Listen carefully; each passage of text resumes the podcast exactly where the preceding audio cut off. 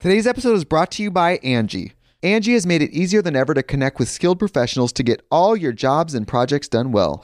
Let me tell you, there's the version of it where you try to do something at home, and then there's a version of it where you have someone help you, you watch them do it the right way, and you go, thank God I didn't try to do that myself.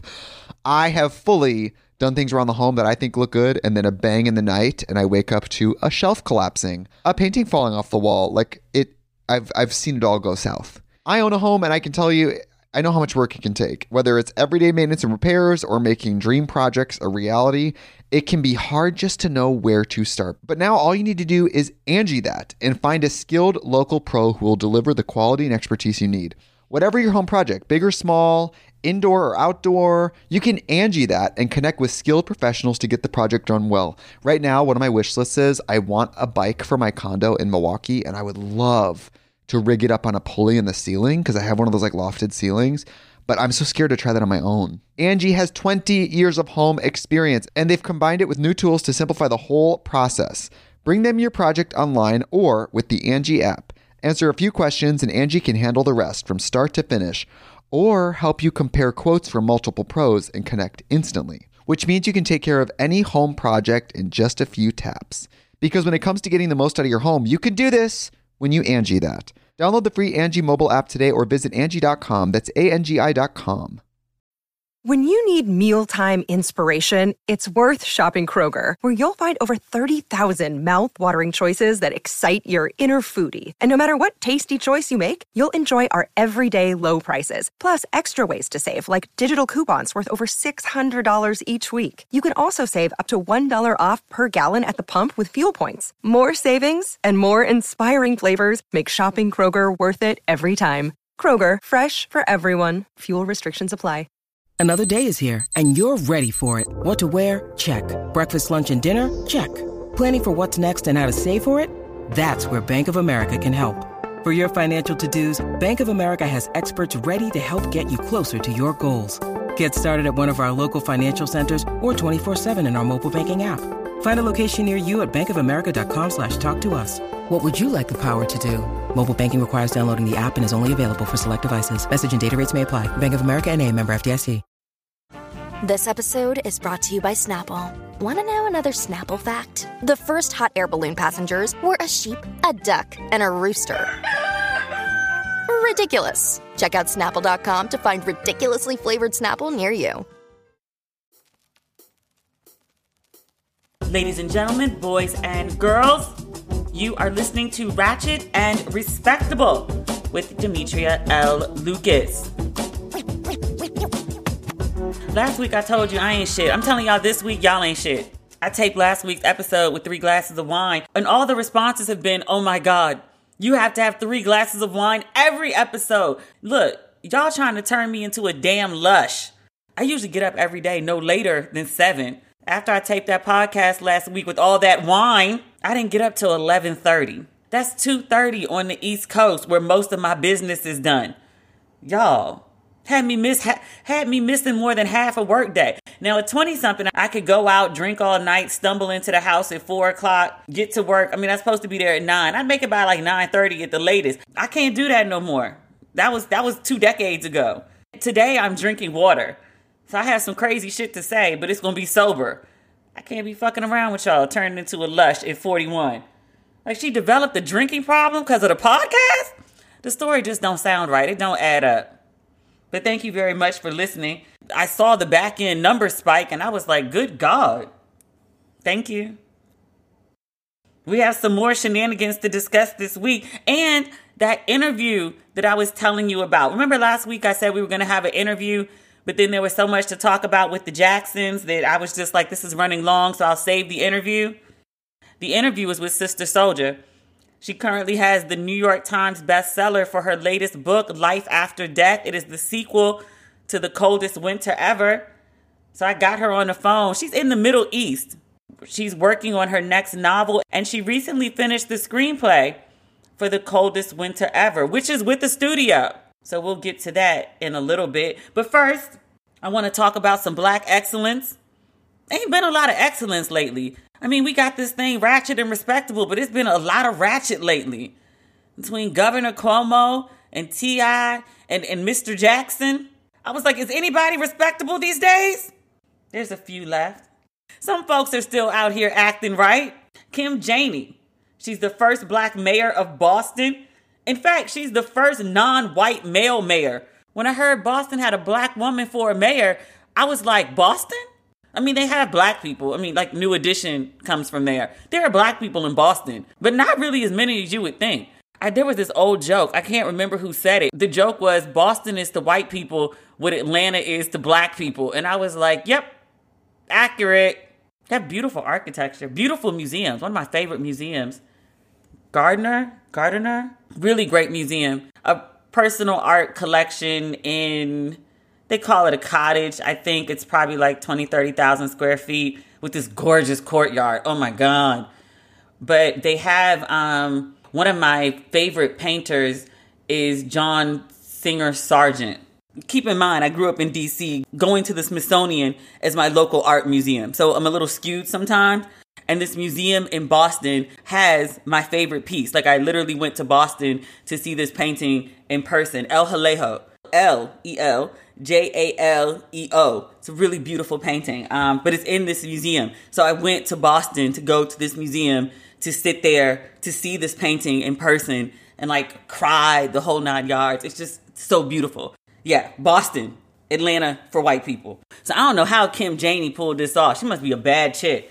I gotta go look up some more information on her. But congratulations to Kim Janey. One of our faves, Issa Rae, she has a new partnership with Warner Media. It will give HBO, HBO Max, and Warner Brothers exclusive rights to whatever Sister Issa is working on. It's also a first look film deal that includes Warner Brothers, New Line Cinema, and again, HBO Max. It's a rumored 40 million over five years, which I was like, girl, you better get your coins. You better get your coins, Sister Issa. I'm so happy for her. I remember working at Essence and the young woman who sat next to me, Naima, she was the editorial assistant at the time, and, and she's gone on to do amazing things in film in Oakland. That's my boo. I love her. But Naima used to watch episodes of Awkward Black Girl on YouTube. And sometimes she didn't have her headphones on, which all of this is part of the job. I don't know what episode it was, but she didn't have the headphones on and I overheard something and like I leaned over the cubicle and was like, "What are you watching?" And she was like, "Oh, there's this show, Awkward Black Girl, this girl Issa Rae." And I was like, "Oh, okay." And then that's how I found out about, you know, Awkward Black Girl and Issa and, you know, became like a devotee of, of all things Issa Rae. I remember sis from YouTube, like millions of other people. Like she gave us great content that we watched in droves and she's just gone up and up and up and up. I'm so happy for her. She is living, I think, every creative's dream. I also read, and this was in Variety, that her production company, Hoorae, they have 15 projects in various stages of development with Warner Media. So there's a lot of content coming down the pipeline. I know the upcoming season of Insecure, the fifth season, is the final one, but there's more to come when Insecure goes on to glory. So good for her. Jamie Foxx, he's also having an amazing week. He did a deal with Viacom CBS. He and his producing partner, Datari Turner. Do you follow Datari Turner on um on social media? I mean, he's a, a great like producer, clearly, but, but he's also like fine as fuck. Jesus. But Foxx and his producing partner Turner have signed a deal to develop and executive produce movies for the MTV Entertainment Group portfolio.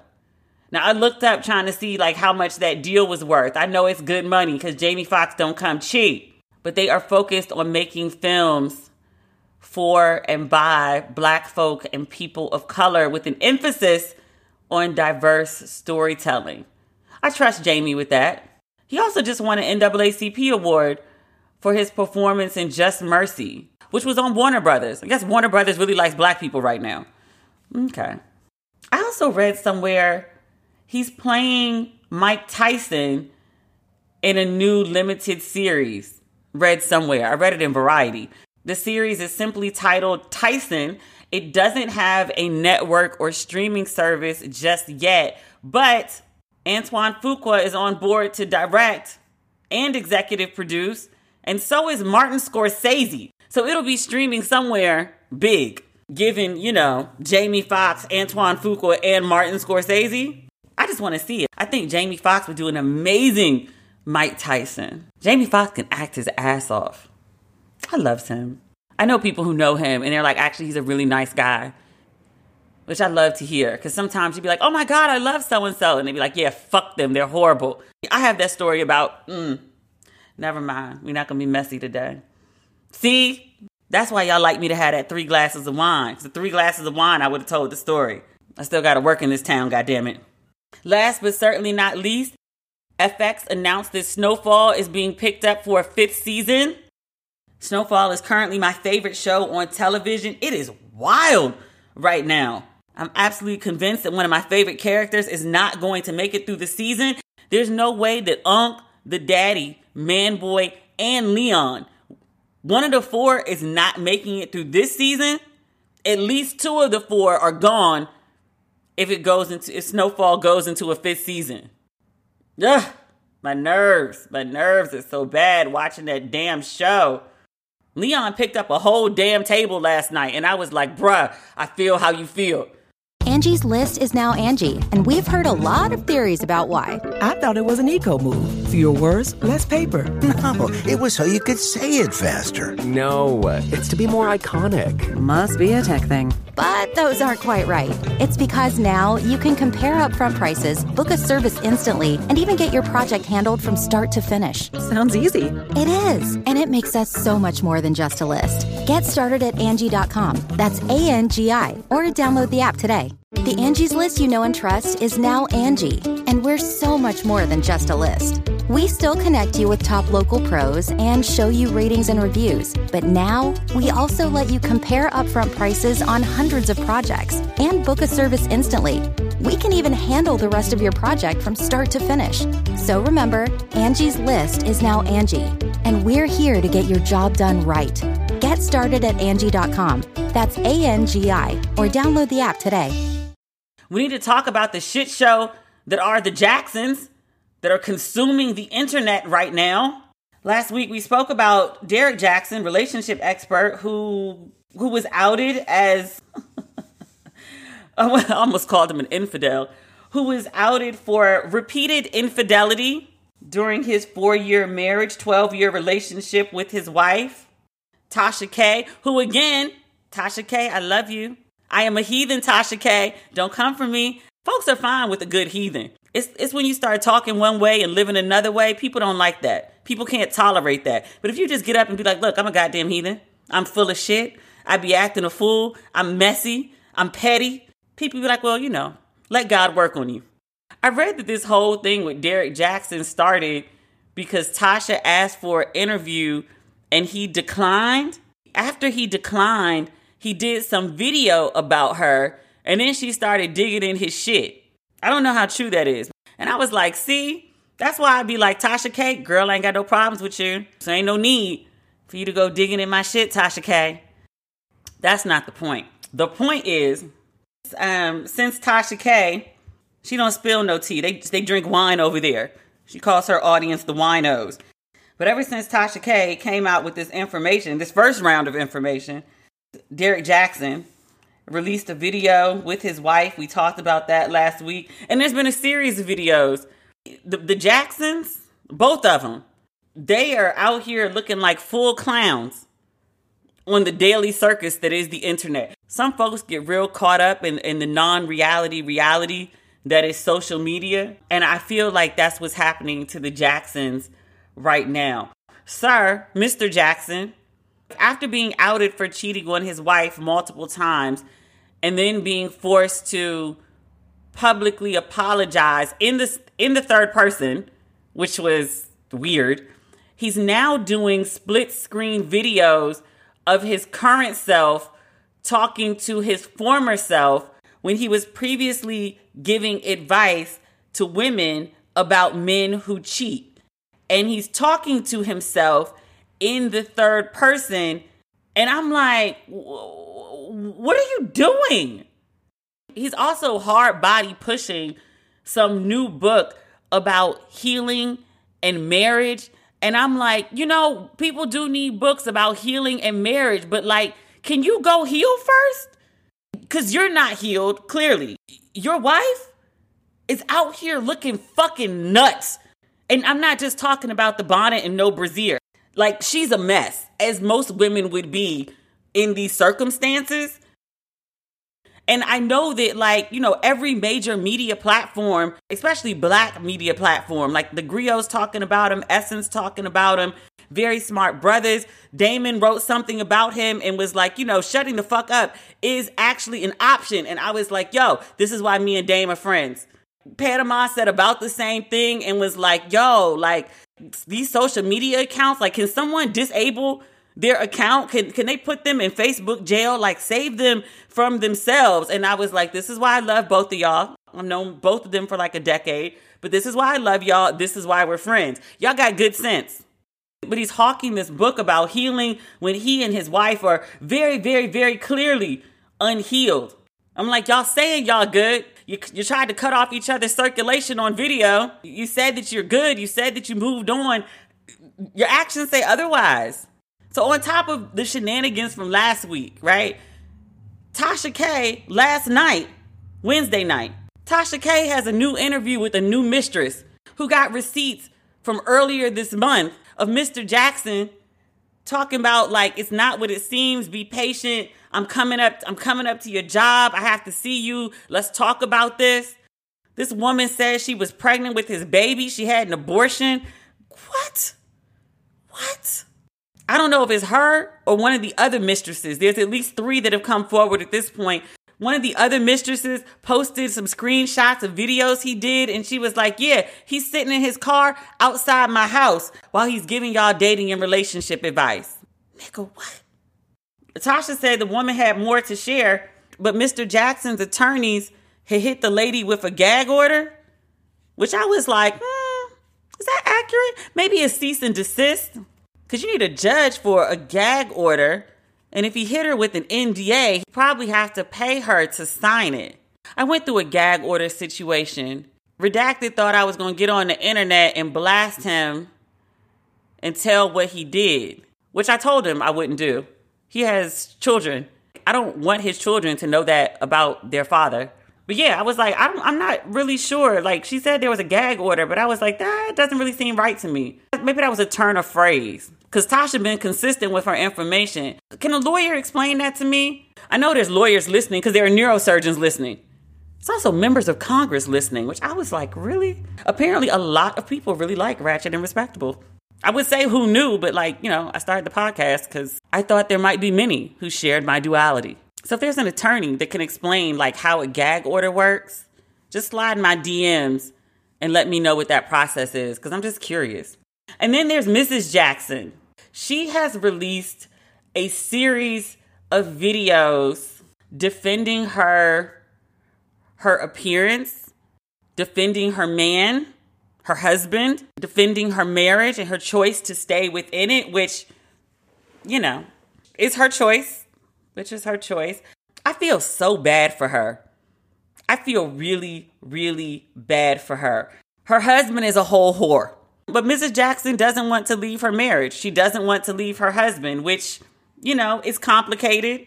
The person you took vows with, the person you've been with, I think since she was a teenager. This person who is pledged to love and protect and provide and cover you has also now betrayed you multiple times.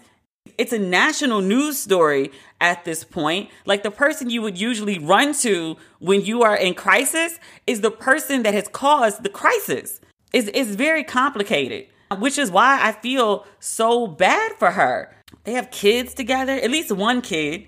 She loves him as she should. It's her husband, even if he goes and does dumb shit. Like, it's not like just love dissolves in a day. But I also want to tell sis, like, you got to love yourself too. A lot of people get caught up in their feelings. Remember Ricki Lake? When I was in college, Ricki Lake and Jerry Springer were hugely, hugely popular. And it was this running joke about these women who would come on Springer and go on Ricki Lake. And these men would be like Mr. Jackson. They would be whole hoes. And Ricki and Jerry would always ask the women, like, why do you put up with this? Like, he's sleeping with your best friend and your sister and your mother, and he hit on your daughter. Why are you with this man? And the women would always be like, because I love him. And I remember even being like 19 and 20 years old and looking at those women and just being like, good Lord, if I ever get so caught up in a man who I'm just so in love with, if somebody asks me, why are you there? Even if it's because I love him, I will never say that shit out loud. I'll just say, because I want to be here. I'll just say, because my self esteem is low and I don't think I can do better, which is also sad, but it sounds less pathetic than, because I love him. Love yourself too. Love yourself too. It's equally as important as loving someone else. And in fact, I'm not really quite sure you can fully love someone else when you don't love yourself. And in fairness to Mrs. Jackson, you know, a lot of women stay with men who cheat, broke men who cheat, ugly men who cheat. But I also think it's worth noting that a lot of women pack up the cat and the house and get the fuck out. Like we always talk about, like, well, you know, women stay, women stay, women forgive. Yeah, a lot of women don't stay, and a lot of women forgive and leave. 70% of divorces are initiated by women.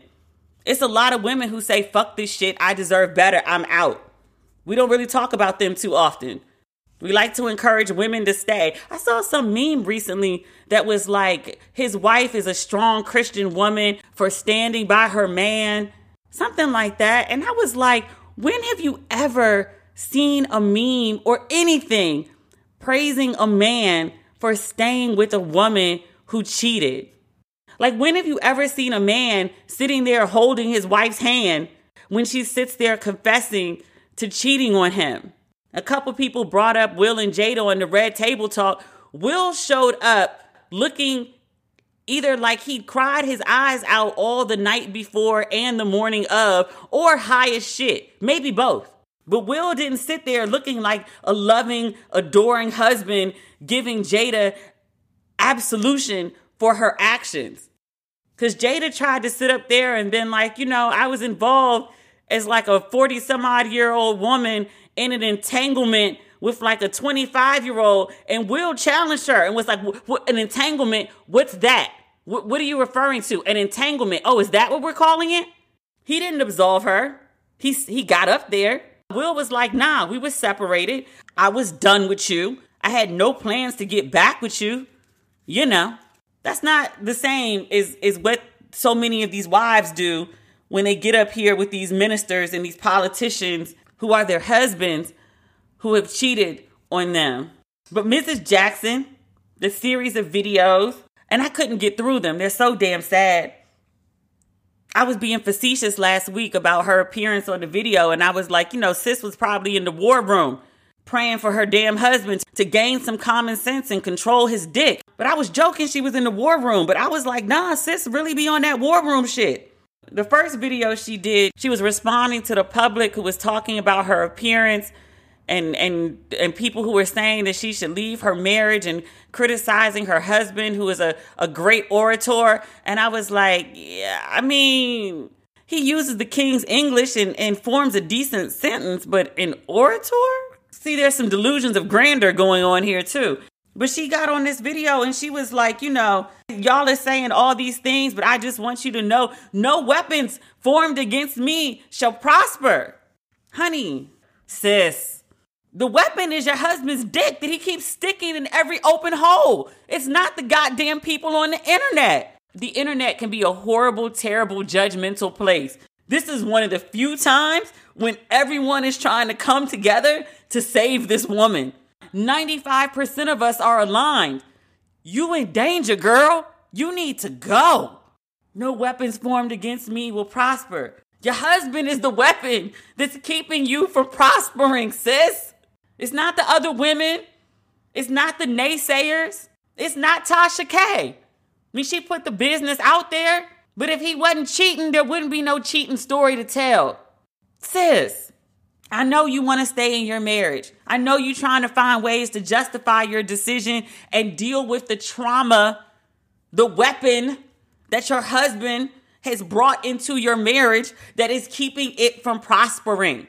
You're trying to find a way to be there. You're trying to find something to cling to to help you make sense of all the crazy shit that you are in because of your husband's behavior. And you've turned to religion, it seems.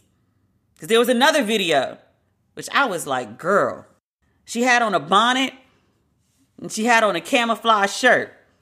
And she did this video. What did she call it?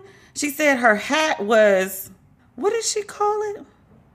She said her hat was a helmet of salvation. So I was like, sis, sis. You see a bonnet, I see the helmet of salvation.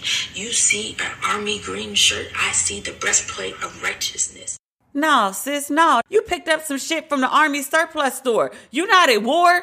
It's a beret that looks like a bonnet and a thermal t-shirt, sis. Sometimes folks like to think, Candice Benbow talked about this on her page. Sometimes folks think that they're experiencing a spiritual war. There's some persecution happening and, and they got to fight this battle and win favor with God. No, sometimes you just did some dumb shit and it catches up with them.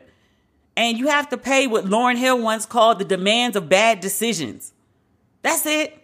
You're not being persecuted. Your husband's wayward dick has been in too much random pussy. And now he's paying the consequences for the dumb shit he did. It ain't spiritual warfare. God ain't persecuting you. Your husband did some dumb shit. Fucked up your lives and fucked up your marriage. And I understand the desire to cling to religion when you in a bad place. I was on here last week talking about marching up and down hills, listening to gospel music nonstop, on the treadmill, crying at the gym, listening to gospel music nonstop. I get it. There's comfort and healing in turning to religion. But when you take it that extra step and you start using religion to justify dumb shit, you trying to put God in an ungodly place. God ain't make your husband's dick go in them women. That clown car of women. My God, how many women are gonna come forward? It's only been a week. That ain't got nothing to do with God. And we've seen versions of this before, just not to this extreme. With Reverend Gray, who was the internet's favorite fuckboy before Mr. Jackson shit popped off. When Mr. Gray was going through his first infidelity scandal that the public knew about, Mrs. Gray defended him against Mr. Jackson, oddly enough. She also got on the stage. I don't know if it was at church, but it was a stage and there was a microphone. And she explained away her husband's infidelity. She said there was an enemy attacking her marriage. There was this strange woman coming into her marriage. Wasn't a stranger to your husband because he was calling her. He knew who she was. You didn't know. He knew. There wasn't an enemy attacking your marriage. The enemy is within. And she she says some other crazy shit, just twisting all manner of religious doctrine. Like I am his wife and I come from his rib. And rib means rest and brokenness. And I'm not making that shit up. You can Google rest and brokenness. That's a quote. I know where the wife I know where the woman, the wife comes from the rib. That's in Genesis. I don't go to church on a regular basis, but I know the basics. I know Adam and his rib, and that's how we got Eve, and blah, blah, blah. But I was like, sis, quote me the passage on rest and brokenness. I ain't never heard that one before. Is that biblical or that's some shit you made up? But we've seen this before. And again, that was the first time he did that shit. He bought a Lambo truck trying to save that marriage, and she stayed. And you know what the fuck he did? turned around less than two years later on video involving his son to talk to his mistress, have the boy denigrating his mama for not cooking. He on video in the middle of a global pandemic telling some woman he want to fly her to Cabo on a private jet. Talking about he gonna make biscuit and beans and what other side she want to eat. And got a whole wife at home. What Mrs. Jackson don't know, Mr. Jackson ain't done with his shenanigans. He's using this crisis because that's what it is. You get publicly exposed for cheating with multiple women, even if you weren't a relationship expert. It looks bad. We had a president impeached for this shit. But it's the middle of a crisis, and he's using it as a marketing opportunity. He can't make a video without talking about his new book. He's doing these bizarre videos. The one I mentioned before about the split screen. He's talking about himself in the third person. He's loving this shit. Everyone's talking about him, good, bad, or indifferent. He's clearly on some all press is good press shit. He's using the crisis in this marriage as an opportunity to make more money. That's not the type of man who feels bad about what he's done and is going to sit down, act right, and be a better husband. Woman's out here sounding like she's in a cult. And last week I asked, I said, Where are her friends? Where's her mama? Where's her sister? Where her big cousins? She ain't got no sorors. She ain't got no college roommates. She ain't got nobody. And somebody pointed out to me and was like, sis, she sounds like she's in a cult. Who you think recruited her into it? Her mama, her sisters, her friends, they might be on that same shit. Or she's alienated them because she's so deep in this, you know, religious chicanery. But Mr. Jackson is out here acting like a graduate from the C.L. Franklin School of Fuckery. Sis, you think what he just did is bad? I promise you, he ain't done. When I was growing up, my auntie used to tell me a smart woman knows a little bit about a lot of things. Now, listen to my auntie. One thing I know a little bit about is niggas and nigga shit. Mr. Jackson ain't no master teacher. That's a nigga. And he ain't done with his niggatry yet. You stand by him through this foolishness, it's about to get real crazy, sis. This is just the tip of the iceberg. We've seen it before. You trying to hold on to a man who wants to fuck other women, evidenced by the fact that he's fucking so many other women. We got exhibit A, B, and C already. It's been a week. He gonna fuck around and do Cosby numbers, have 54 women coming out the woodwork. At least he ain't raping them. I'll give him that. Everybody seems to be of age and consenting. He just a hoe. Somebody tell little sis, can't keep no man that don't want to be cat. And this shit ain't gonna end well for you. You can have all the religious fervor, you can pray as much as you want. God can't change people who want to change. You having a whole war room meltdown, meanwhile, he's marketing books. Sis.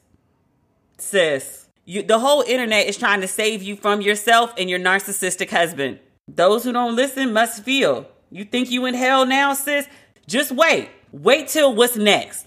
You ain't seen shit yet. I know nigga shit. And just to clarify, when I say nigga shit, I'm not talking about all men. I'm not even specifically talking about black men. You know, I'll call anybody a nigga if they doing nigga shit. I have called many a white man a nigga on this show. Everybody can get it. I'm equal opportunity. I feel so bad for that woman. And then folks are clowning her be like, well, yeah, see why he cheated? Because she's you know she married, she was cute. Now she don't keep herself together. No wonder he's wandering the streets. If you got married and you're not happy, your person's not doing it for you. They're not keeping themselves together. They're for whatever reason, you have the option to leave.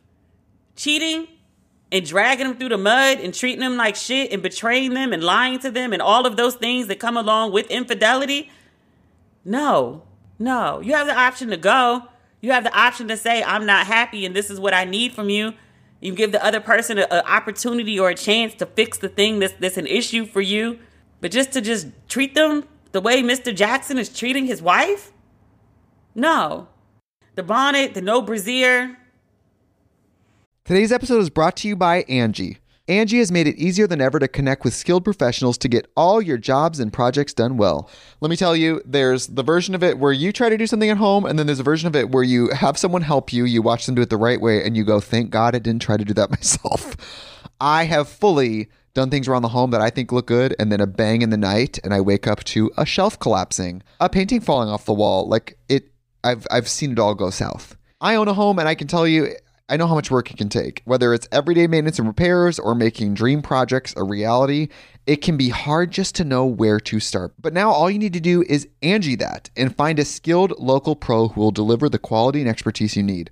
Whatever your home project, big or small, indoor or outdoor, you can Angi that and connect with skilled professionals to get the project done well. Right now, one of my wish lists is I want a bike for my condo in Milwaukee, and I would love to rig it up on a pulley in the ceiling because I have one of those like lofted ceilings, but I'm so scared to try that on my own. Angi has 20 years of home experience and they've combined it with new tools to simplify the whole process.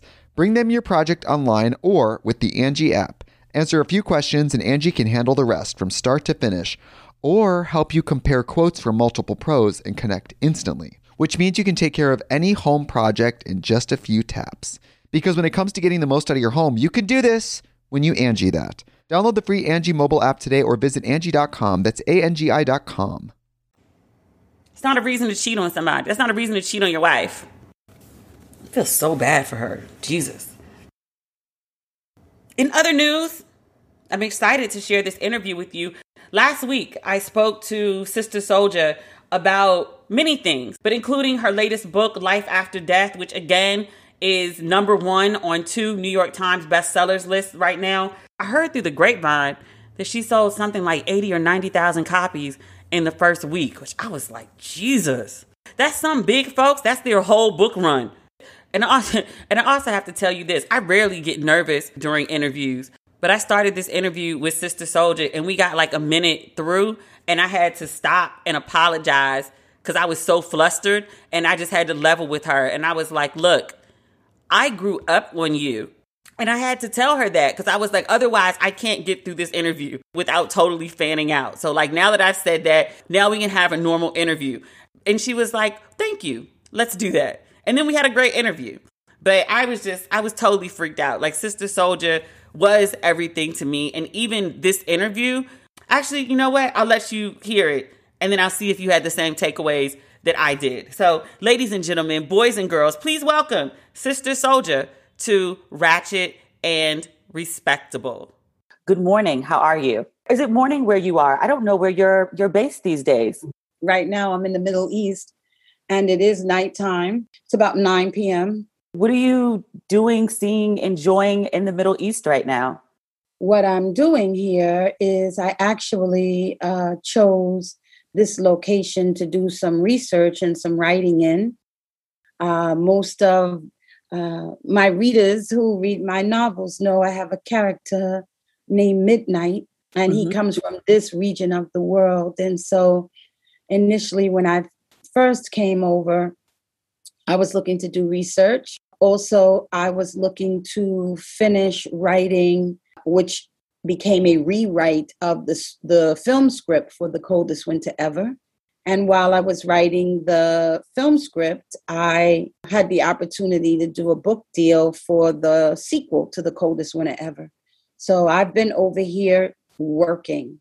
Congratulations on everything. You're having definitely an amazing week. Two New York Times bestseller list this week. That's amazing. Interesting and adventurous. Yes. To say yes. that. Okay. I'm very usually not nervous about things. I've been a fan of yours for over 20 years. I know you wow. before you were before you were an author. You've always been a writer since you were a teenager. I know that.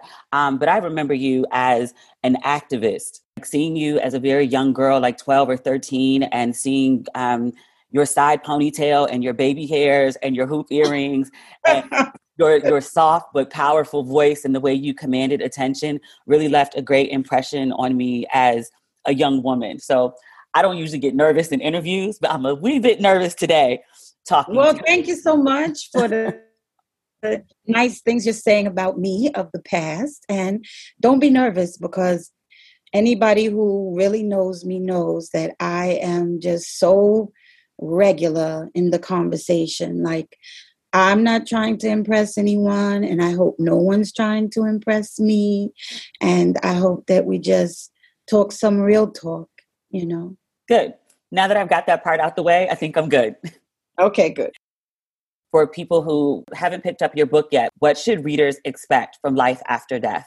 Readers should expect uh, the voice, the mentality, the soul, the spirit of Winter Santiago that they grew to um, love from the coldest winter ever.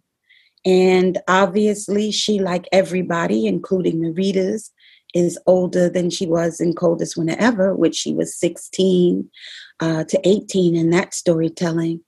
Uh, in this storytelling, she has served a 15 year sentence, um, a prison sentence. And so she's older. Uh, but a lot of times when somebody has been incarcerated, they feel almost like time stopped, you know. So in Life After Death, she says she doesn't feel a day over 19. and you can hear, you know, her same way of thinking and uh, moving and her same goals uh, and desires and passion.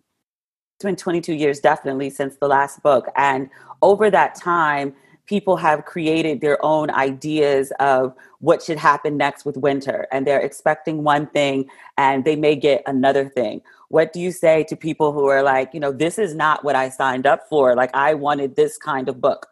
An author creates characters and the author is in control of the pen and the storytelling. If people want to hear uh, stories that, they want to hear, that they expect, and uh, that they enjoy, they should write them. But the fact is, I wrote the character Winter Santiago and Midnight and Lana and Ricky Santiago and Porsche and Elijah Emmanuel. I've written six novels uh, that grew out of the story of the coldest winter ever. And so I am adding life after death to that storytelling. Love it or not, I'm the author. So it is what it is. It is what it is. Was there pressure to duplicate the success of Coldest Winter Ever? Like when you got the New York Times numbers back, did you like breathe a sigh of relief? Or is that not something you think about? I don't think about it at all. When I am writing, I am only trying to fulfill my purpose and to please God. That's it. So I wrote The Coldest Winter Ever as a cautionary tale because when I was young, I was quite uh, frightened of the drug culture in the New York projects.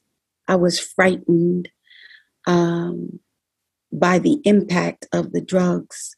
I would see uh, a young teenage girl who I looked up to, who I thought was pretty and wished, you know, I would grow up to look similar.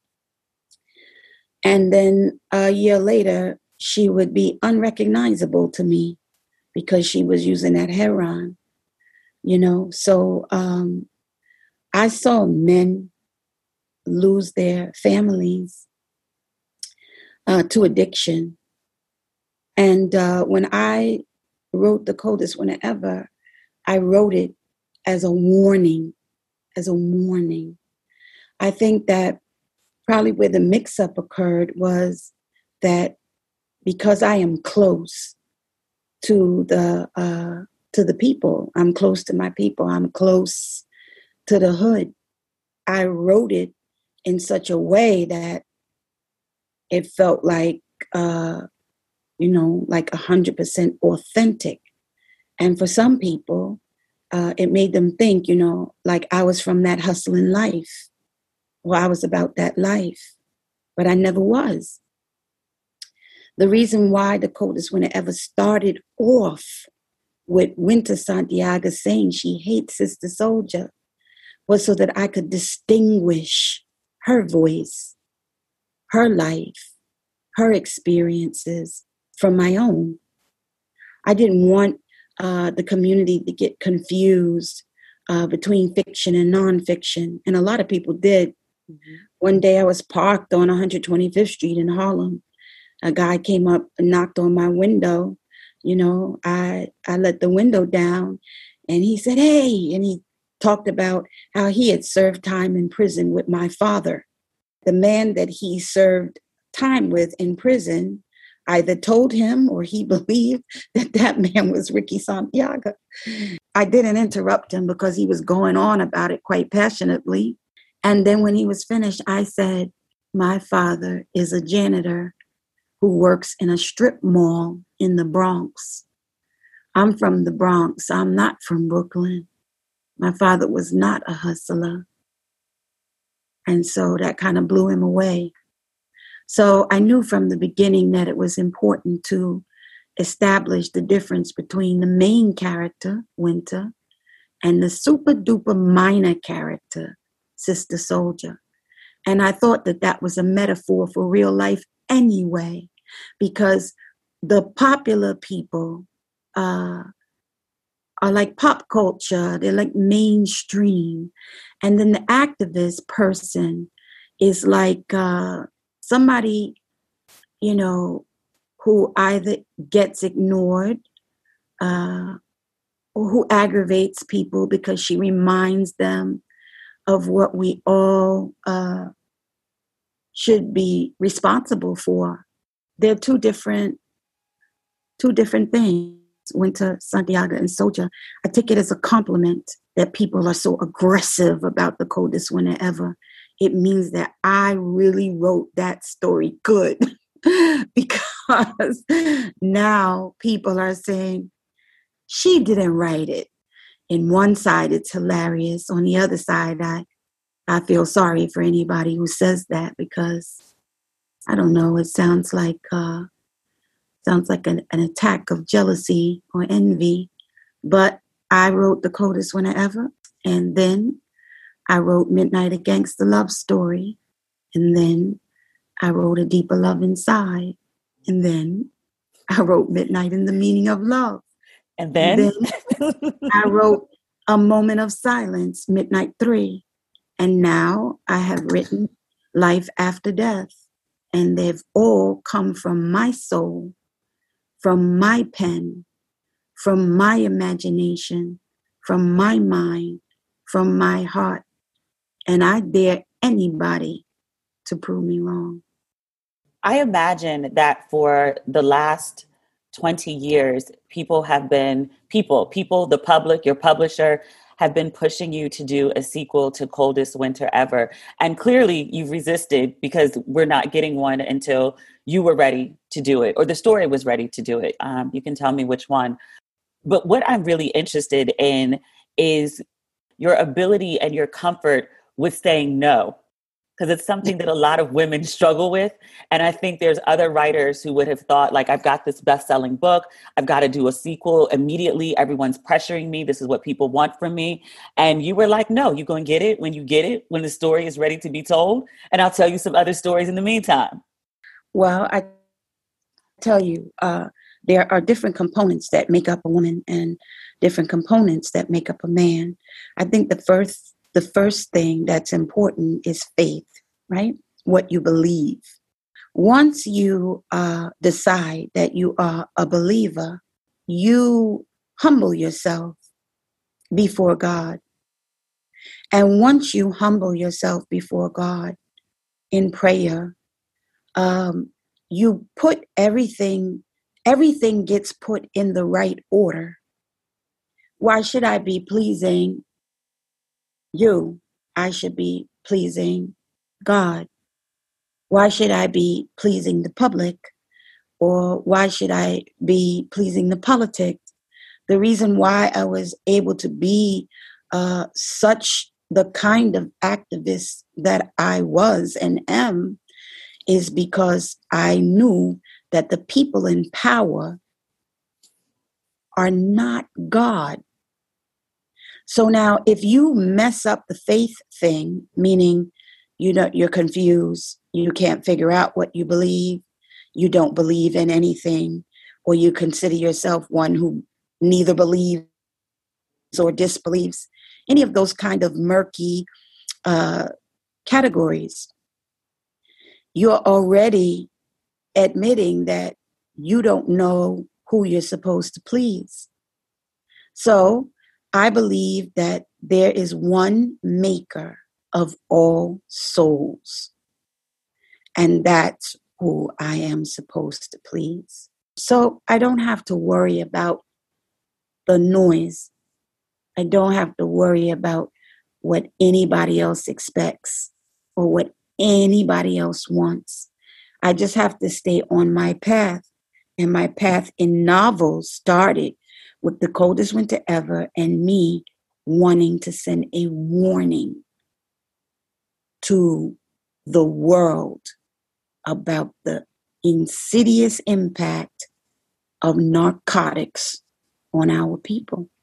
You have a very peaceful scribe. Like you're not easily shifted. You're not easily um, rattled. It seems like you're very um, secure in your sense of self. Have you always been that way?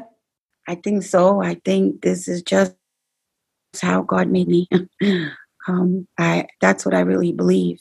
I think um, when we're really young, we uh, give thanks uh, in all of the wrong places. You know, uh, I may have thought, well, you know, I'm smart because I read these books, or you know, I'm in the special class uh, with the advanced kids uh, because I'm smart and because I study.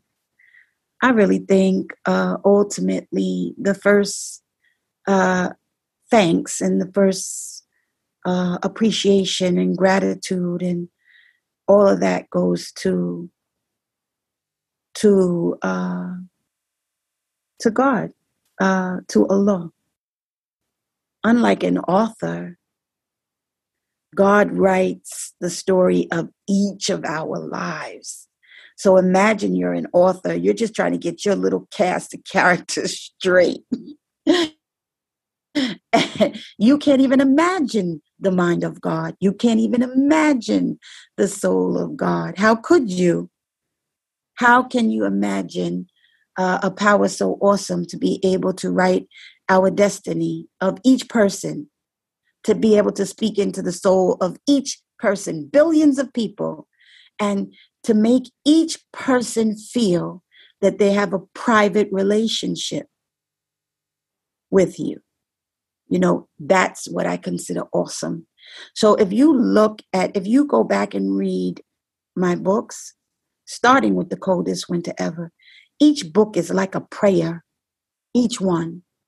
It's almost like the author is begging you to see the truth woven into the pages begging you, praying, praying for you each time. So start, and that's starting with the coldest winter ever. But, you know, I can write a book and maybe a million people will buy it. Thankfully, I'm grateful for that.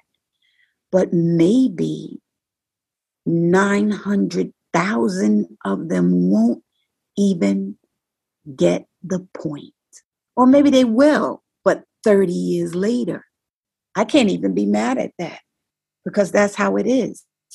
Whenever you are a person trying to deliver a message of truth, it's not popular. Because in order for people to embrace it, they have to learn, grow, and change. And most people don't like change. Most people just want to stay the same. And that's why you can hear a chorus of readers 22 years later wanting the same story. I'm not going to give you the same story. I'm not going to give you the coldest winter ever remixed, but I'm going to give you Winter Santiago. And I'm going to give you Ricky Santiago after they've been through some things. Now, to me, people who don't understand that are very naive because we all have been through some things after we have lived more than 21 years, haven't we? Imagine going through everything that you've gone to through personally and not changing. Whoa. when you put it like that, imagine that, you know? do you think your message has been received from your books? Uh, I think uh, it has by many people. And like I said, there's not only one message. I write my storytelling is in layers. I call it multidimensional storytelling. So maybe you got one message and you didn't get the other one. Uh, maybe something resonated with you and something else didn't. You just left that alone. And guess what? It's all good. I don't mind what jewel you pluck from those pages. I'm just praying that you pluck at least one. In announcing this new book, you talked about taking a moment of silence to write this book. And that's also the title of a previous novel that you wrote. Can you talk to me about the importance of, as a woman especially, of sitting still? I think in many ways you are a testament to doing the work, letting the work speak for itself. Because like we see you when when you have a book to drop or when you have a project or when you want us to see you. But otherwise, like you're not, you know, one of those people that's on social media all the time or that's um, you know, to be seen, to be heard, just talking to be talking. You're very comfortable in silence.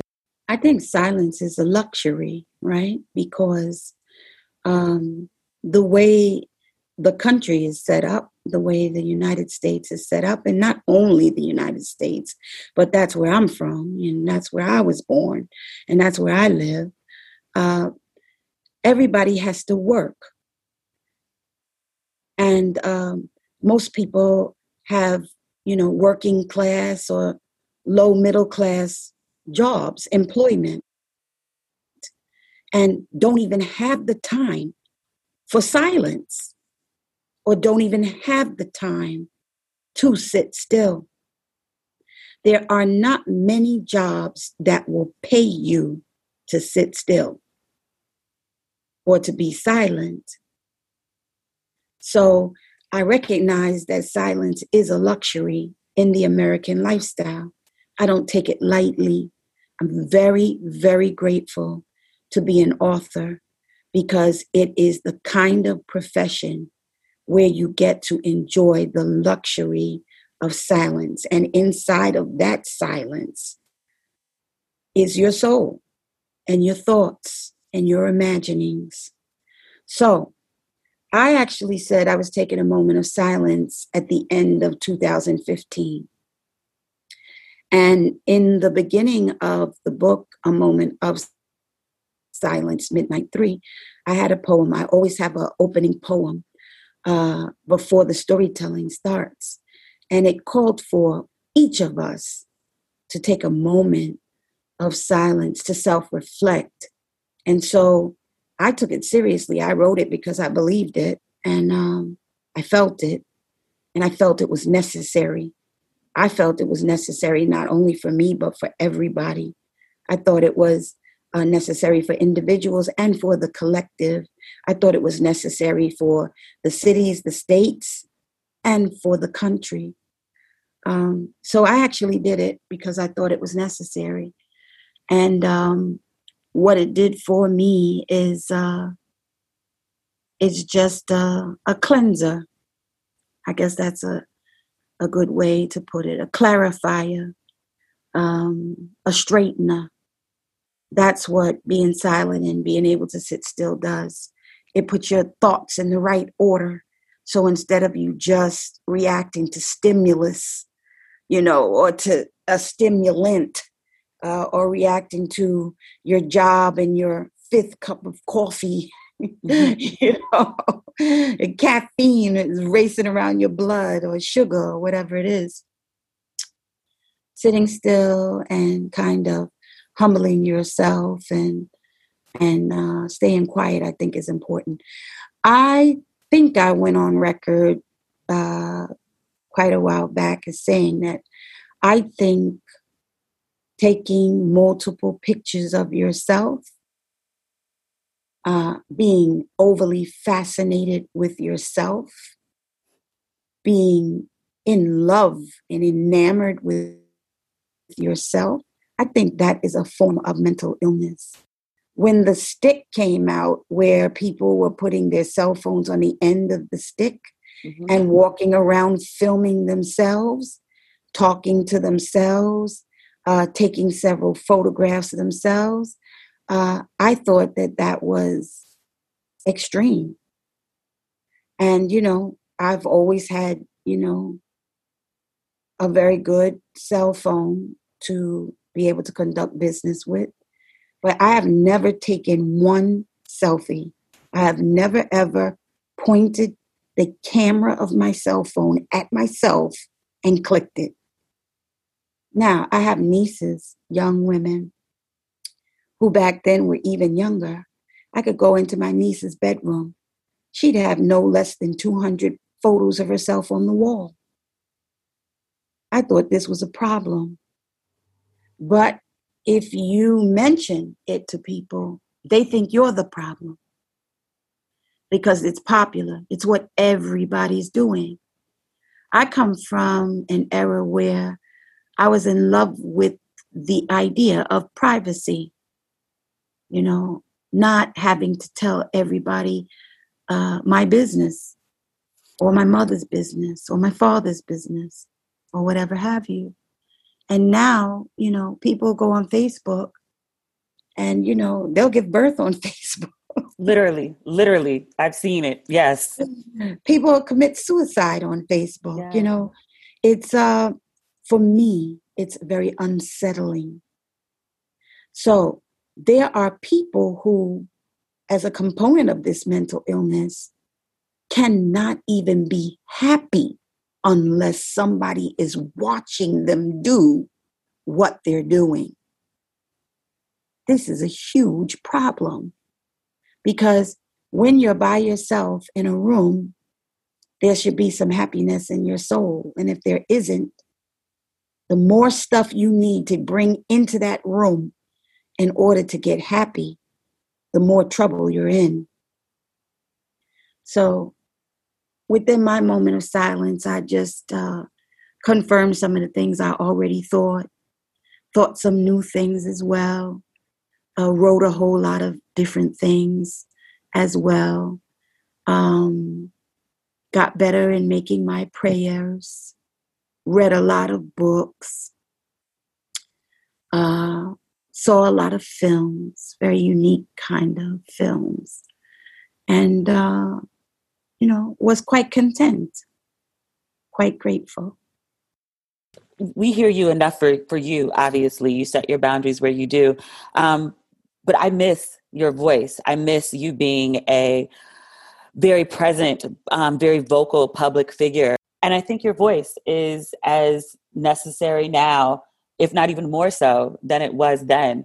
Is there ever a chance that you would return back to being a, a very public activist? I think things happen in a certain way uh, that they're supposed to happen.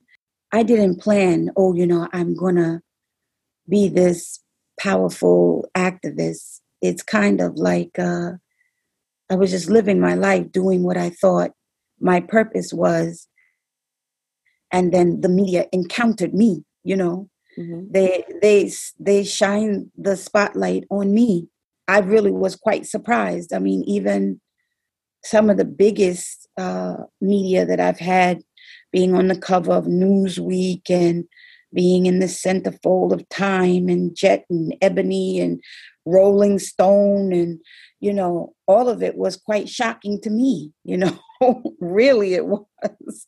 So I can't even tell you, oh, I had this dope publicist and she got me in all the magazines because that's not even how it happened. I mean, it was kind of like I was just doing what I do, organizing young people, doing programs, and just doing what I do.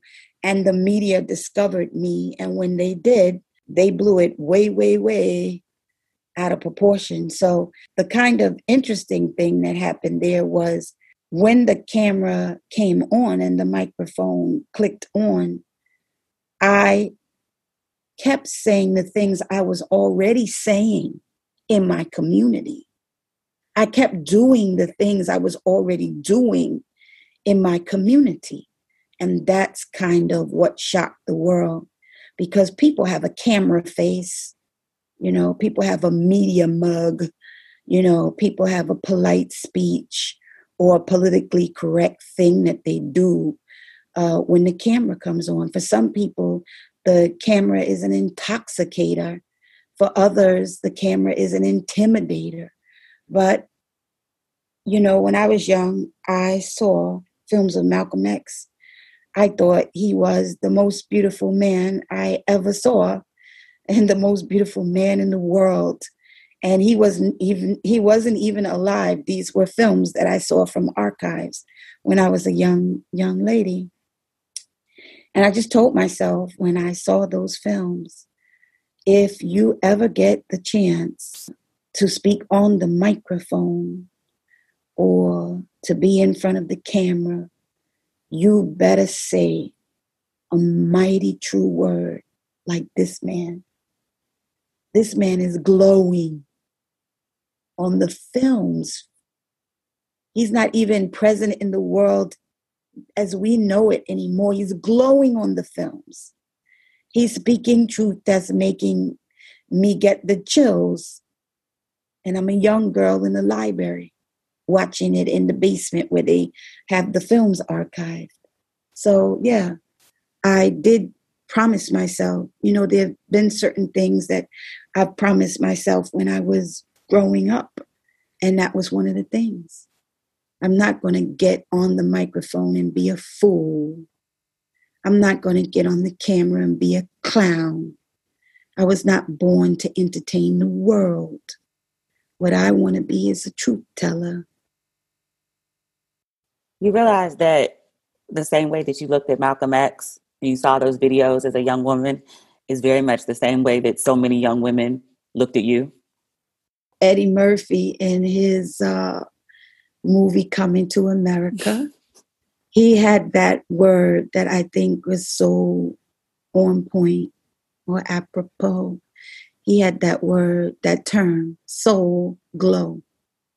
So when you see somebody and they're glowing, you're seeing the light of God from their soul coming through their eyes and through the pores of their skin. And that's what it is. Now, here's another way to look at it. If you see me or you saw me and you thought I was glowing, my only problem with that means that I'm standing out for simply doing what I'm supposed to do.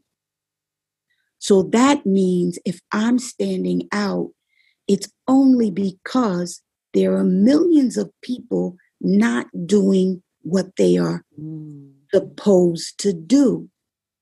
So if you see one person glowing, it means that you also should be glowing. But the reason why you're not glowing is because you're not fulfilling the purpose of your soul. And when you do, you will glow too. Thank you. You're welcome. I have two more questions for you. Mm-hmm. You mentioned at the top of this interview that there was a screenplay mm-hmm. for Coldest Winter Ever. Yes. People been asking for that film. You know, because they ask you. Right. Is it going to happen? I believe that it is. Uh, I just believe that the film version of The Coldest Winter Ever is really like the story of my whole life. It will happen when it's supposed to happen. It's really out of my hands. You know, I wrote the book, I wrote the screenplay. and you know, that that was that was in my hands. Making a movie is a team thing. Uh, writing a book is an individual thing. No one interferes when I'm writing a book. No one adds one word to the story or my pages or anything. But when it comes to a film, you have so many people sitting around the table. You have contracts as as a book. Mm-hmm. You know, you have investors, you have producers, you just have so much going on. And to get that synergy uh, to the point where you are ready to now go into production is not an easy task because there's so many people at the table. And it's also not an easy task because I don't want to be treated customarily. Like this is oh this is Hollywood. This is how we do it. And I'm like, no, I'm Souljah. This is how I do it. We got to find a middle ground. A middle ground. I know that you handpicked Nia Long to do the audio for Life After Death. Who would you want to handpick to play Winter Santiago? I always say Winter Santiago will be a newcomer. I think she has to be. I think uh, when an actor plays so many different roles in different television show films, um, they are fulfilling their profession, and you know, and I'm sure they're very excited about that. But there is something uh, that doesn't happen on film with that person who has been on film and in front of the camera so many times. I want when people see Winter Santiago, I want a jolt of lightning to shoot through your body. And I don't think I can get that if I give you the same old thing. So, Winter Santiago and Midnight will both be newcomers if I have it my way. And Lana Santiago and Ricki Santiago, they'll be A-listers. They'll be stars that, you know, make people, you know, feel like, yep, this is it. That's familiar. that's right. That's my that's my man. That's you know, that's my girl, you know, that kind of thing. But winter and midnight, uh, I think they need to be fresh. That's my last question. Is there anything that you want people to know about you or your work that I haven't asked you about that you'd like to share? My books are to be read by each individual soul individually. And you just need to experience it and let it happen to you. But I will never, ever, ever put out a book, even though people say never say never that's not at the top of my excellence. I will never, ever do it. I will never, ever give the public a book that they can consider filler or just a paycheck for Souljah. No, never. I'm telling you, when I give you life after death, I'm giving you excellence, and you need only to discover it for yourself. Thank you, Sister Souljah. Thank you so much. Have an awesome evening. You too. All right. Bye bye. Peace. So, after I did this interview with her, I wrote about it on Facebook and I was like, yo, what I appreciate so much about her is I can be very excitable. I, I pulled it together better than I was, but if you're listening to the interview, you can still hear like I'm excited and in speaking to her, but she's so calm and so even. And I appreciate the way that she speaks is very measured and that she doesn't adjust to my pace. She speaks in a way that is so, to, to me, so self assured. Like I'm still in a phase of life where I'm just sort of like spinning around. Like sometimes I can be very much like a little top. I'm just, I'm just spinning, spinning, spinning, spinning, spinning. I have some sense of direction, but I'm spinning to get there. But she just she strikes me as someone who's well rooted, who isn't spinning. And I very much admire that trait in her. Thank you, Sister Souljah, for coming to visit Ratchet and Respectable. I hope that this film, when this film, The Coldest Winter Ever, makes it to theaters. But whenever this film comes out, I hope we can have her back on the show to talk about what will surely be a moment capital M. So that is this week's episode of Ratchet and Respectable. I also just restocked the website with Don't Waste Your Pretty merch. So if you don't have a Don't Waste Your Pretty hoodie, they're still available in most sizes. So if you haven't picked up your hoodie or your red or pink Don't Waste Your Pretty mug or your second edition of Don't Waste Your Pretty, which is still re airing, on TV One. That's one of the reasons I love it being on TV One. They're gonna re-air that thing as long as y'all keep watching it. If y'all keep watching it, they just gonna play it every week for, from here till eternity. If you need some ratchet and respectable in your life between now and next week's episode, you can follow me on social media at Demetria L. Lucas. And you can also pick up that merchandise at demetriallucas.com. That's everything. We'll talk next week. Okay. Bye. Today's episode is brought to you by Angi. Angi has made it easier than ever to connect with skilled professionals to get all your jobs and projects done well. Let me tell you, there's the version of it where you try to do something at home, and then there's a version of it where you have someone help you, you watch them do it the right way, and you go, thank God I didn't try to do that myself. I have fully done things around the home that I think look good, and then a bang in the night, and I wake up to a shelf collapsing, a painting falling off the wall. Like it, I've I've seen it all go south. I own a home, and I can tell you, I know how much work it can take. Whether it's everyday maintenance and repairs or making dream projects a reality, it can be hard just to know where to start. But now all you need to do is Angi that and find a skilled local pro who will deliver the quality and expertise you need.